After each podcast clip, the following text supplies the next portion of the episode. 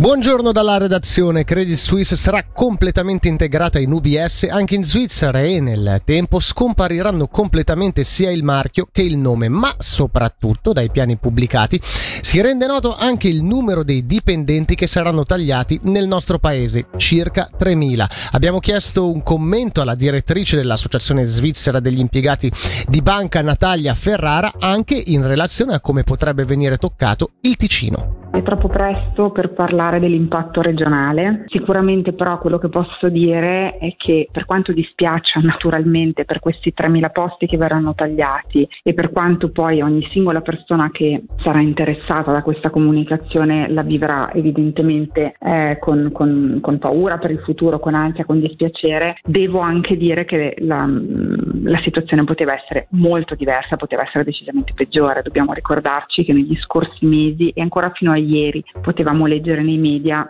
una serie di previsioni, in alcuni casi di speculazioni, fino a 10 o 12 mila posti di lavoro persi in Svizzera. Incidente della circolazione Arancate questa mattina poco dopo le 7 sulla 2, un diciannovenne italiano residente nel Mendrisiotto si è scontrato con un'auto mentre circolava su un motoveicolo. A bordo della vettura un 27enne ucraino residente in Lituania che circolava di fronte a lui a velocità ridotta a causa del traffico. Il Centauro, dopo le prime cure, è stato trasportato in ambulanza in ospedale con ferite di media gravità. La perequazione cantonale è iniqua e Lugano paga troppo, è quanto dichiarato dal sindaco Michele Foletti in un'intervista rilasciata alla regione. Per i dettagli sentiamo Alessia Bergamaschi. Il sistema di perequazione intercomunale è iniquo e va riformato alla base. A dirlo in una lunga intervista concessa alla regione il sindaco Michele Foletti.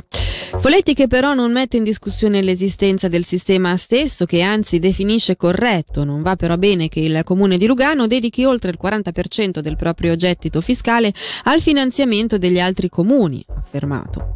Si tratta di una spesa che non è controllabile perché i meccanismi che ne regolano l'aumento sono tutti controllati dal cantone e quindi vorremmo che ci fossero dei tetti a questi costi. Su una possibile soluzione nell'ambito della riforma Ticino 2020 che comporterà una revisione dei rapporti tra cantone e comuni, Foletti si dice scettico e non crede che risolverà la questione. La riforma avrà il merito di fare chiarezza e trasparenza nei rapporti tra gli enti pubblici, ha affermato, ma non risolverà il problema dei comuni paganti che temo non verrà mai risolto.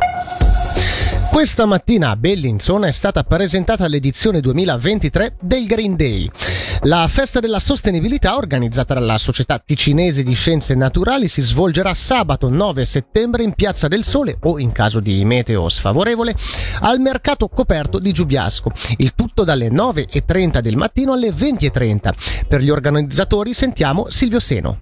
Siamo quest'anno alla quarta edizione del Green Day, la festa della sostenibilità e i punti di forza sono quelli di avere tante associazioni, tanti punti di presenza, tante bancarelle che saranno oltre 80 quest'anno che ci danno spunti, nuove idee per vivere meglio sul nostro pianeta, per fare delle cose positive nei riguardi dell'ambiente e a cominciare da quello che sta più vicino a noi, intorno a noi. E si possono fare alcuni esempi delle proposte che ci saranno? I temi che sono presenti al Green Day sono tantissimi e toccano i pilastri del nostro stare sul pianeta, dall'energia alla mobilità, all'ecologia e anche alla conoscenza di tutto quello che è l'ambiente naturale che sta intorno a noi, che è una cosa che aiuta tantissimo a, ad avere dei comportamenti positivi e propositivi. Per la meteo oggi abbastanza soleggiato nonostante alcuni banchi nuvolosi a media e alta quota, temperatura minima fra 11 e 14 gradi, massima 24.